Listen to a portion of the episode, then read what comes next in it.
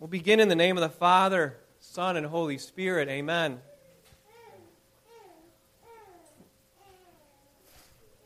If only there had been a good Samaritan for little Yue Yue, but there wasn't.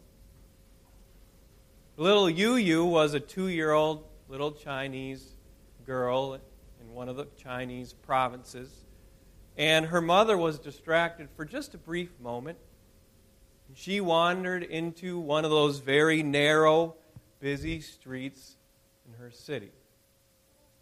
And a van came along and hit her. The first wheel rolled over her, and then the driver stopped all of a sudden. But he, he didn't get out. He paused and then slowly rolled forward. Now the second tire rolling right over little Yue Yue. Then for the next seven minutes, seven plus minutes, not one, not two, not three, not four, but 18 separate people walked by little Yue as she cried out in pain on the street. It was almost as if she was nothing more than a piece of garbage on the street. No one did anything at all. Some stopped and stared. Another little minivan about the same size rolled over her again.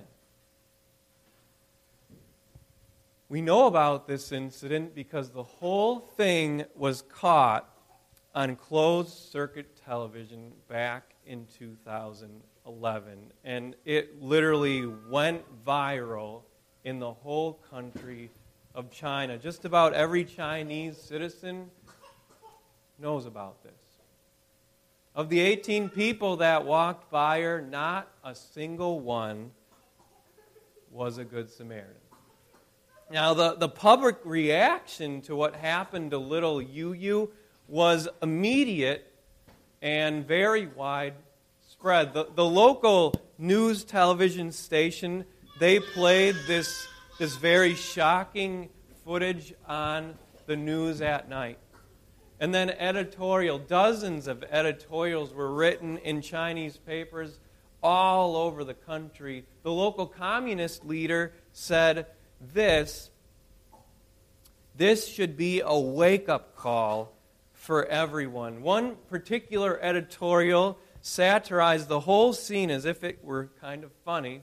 And they had little Yue Yue on the ground with a big sign on a man's head walking by that simply said, disregard. There was a survey that went out by one of the popular youth newspapers that surveyed residents. Now, how could such a thing actually happen in this world? How could the, the parable of the Good Samaritan come true, only this time without a Good Samaritan? 88% of respondents simply said this this happened because of growing indifference. Indifference toward other people. In other words, people were self interested, but they were not interested in becoming a good Samaritan. So maybe that person was right. Maybe we ought to put a sign on the people's heads that said, disregard, calloused. We simply don't care. Now, just as shocking and just as confrontational as that little story that really happened is the parable of the Good Samaritan. And maybe that's why this, this parable still comes down to us, and it's even known by secular people. A Jewish man, he, he begins a journey from Jerusalem to Jericho. It's about 17 miles. It's all downhill from there, but it's very rocky and craggy, and there's caves where thieves can hide. And they're walking down the road. This man's walking down the road, 17 miles, and they, he gets jumped. And the thieves, not content with just stealing what he has that is valuable, but they take even his clothes and leave him naked on the ground. Then they beat him up so badly that he's laying there bleeding and dying on the side of the road. Off in the distance, a, a priest is drawing near. Oh, good. Here comes a man of God. Oh, good. Here comes someone who goes to church every week. Oh, good. This is a religious person. Maybe this person will do something. But he sees this dying man on the side of the road, and he walks right around as if nothing. And then the priest's helper, a Levite, a religious person, someone who participates in ceremonies, he comes and he sees this dying man and he hears his groans and he walks right around. Keeps right on going. And then the third person comes. He's a Samaritan. Oh, sweet Jesus, why did you send a Samaritan? There is hate between these two races. Jews hate, hate Samaritans as much as Samaritans hate Jews. They are, they're a different religion altogether. But the Samaritan, when he, when he sees the man and his wounds and his groans, he hears the voice of God calling out to him, Help this man. Will you help him? And he stops with mercy in his heart and he administers first aid.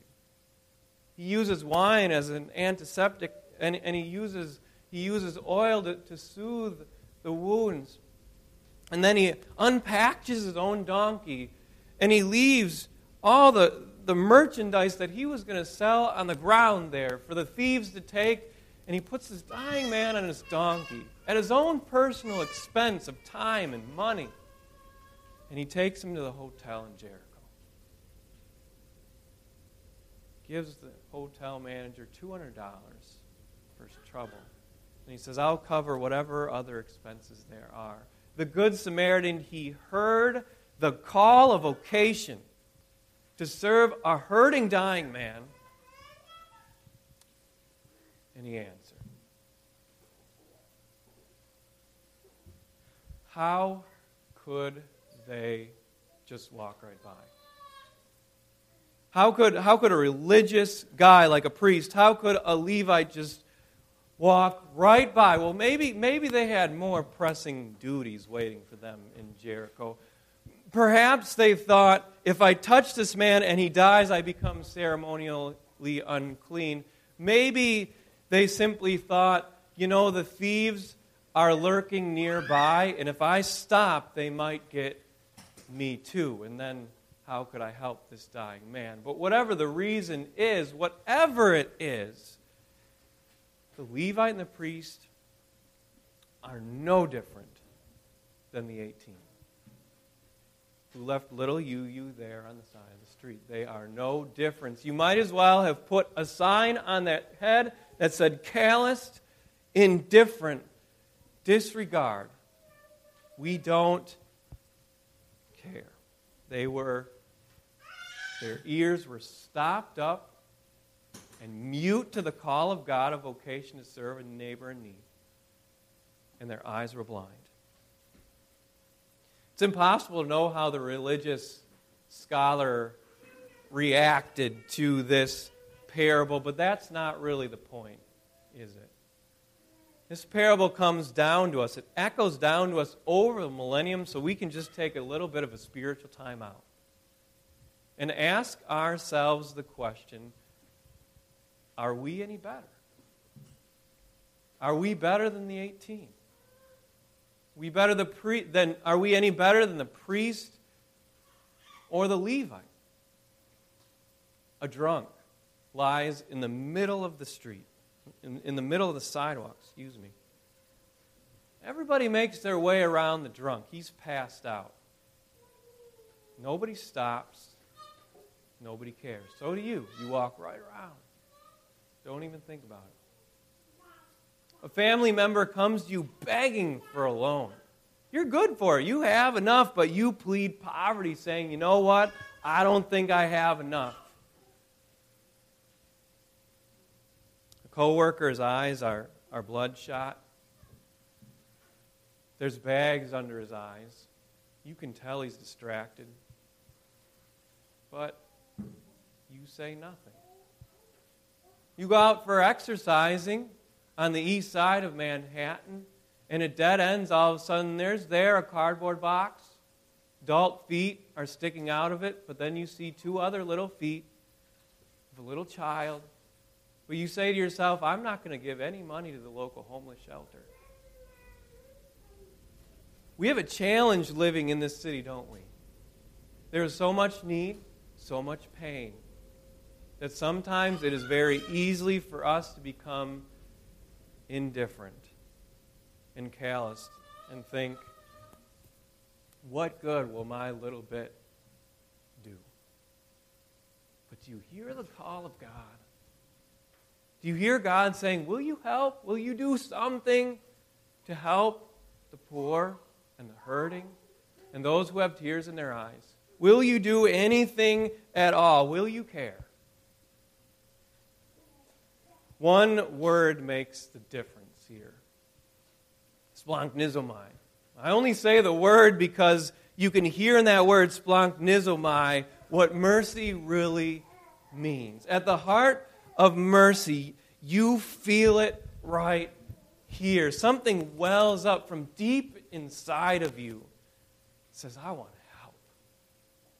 That person needs me. That word is found in verse 33 in our lesson for today, where it says this The Samaritan, as he traveled, came where the man was, and when he saw him, he took pity on him. There it is.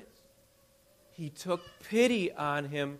A feeling of mercy welled up from right down here and spilled over. And it was mercy as infinite as God Himself. See, this word, splanchnizomai, is used of only one person in the Bible. Twice in parables, but only in real life for one person. And that person is Jesus. See, when you look at the life of Jesus, you do not see callousness. You do not see indifference. You do not see disregard. See, when, when, it, when he looked at the world and when he looked down through the eternity of time, he saw a world crying out for mercy. He saw a little Yue Yue. Little Yue Yue's in his arms. She was a Christian. But he saw also people who were calloused. He saw also people with disregard all over their foreheads. And so he drew near. He drew near in, in his incarnation, and he drew near to us not to punish, but in mercy and in deep suffering. He drew near to die on a cross in mercy. So little Yue Yue finds herself in the mercy of Jesus. The calloused and the indifferent, the Levite and the priest, the 18, they find themselves in the mercy of Jesus, and we do too. We find ourselves in the mercy of Jesus because his mercy is as infinite as God himself. In this sermon series, Your Place in Life, we are looking specifically at all the different callings that you have, and we're focusing in on one specific calling, and that's our calling to serve our neighbor. And here's the truth God has placed each one of us at certain times in certain places to hear the call of the hurting and to wipe dry the tears of those who are crying. The truth of the matter is, those 18 people were there because God wanted them to be there to help little Yue Yue, and they did nothing. They did not hear the call of God, a vocation to, intervene. And the fact of the matter is that Levi and that priest, they were there because God wanted them to be there, but they didn't hear his call. And you will be at certain times and in certain places to help. Let's call it this. Let's call it spontaneous neighborliness. Spontaneous neighborliness. See, you don't even really have to make a plan to help someone because you're going to bump into someone just like that priest and Levite in the 18. And God will call you then through the cries and the tears and, and, and the injuries of the wounded.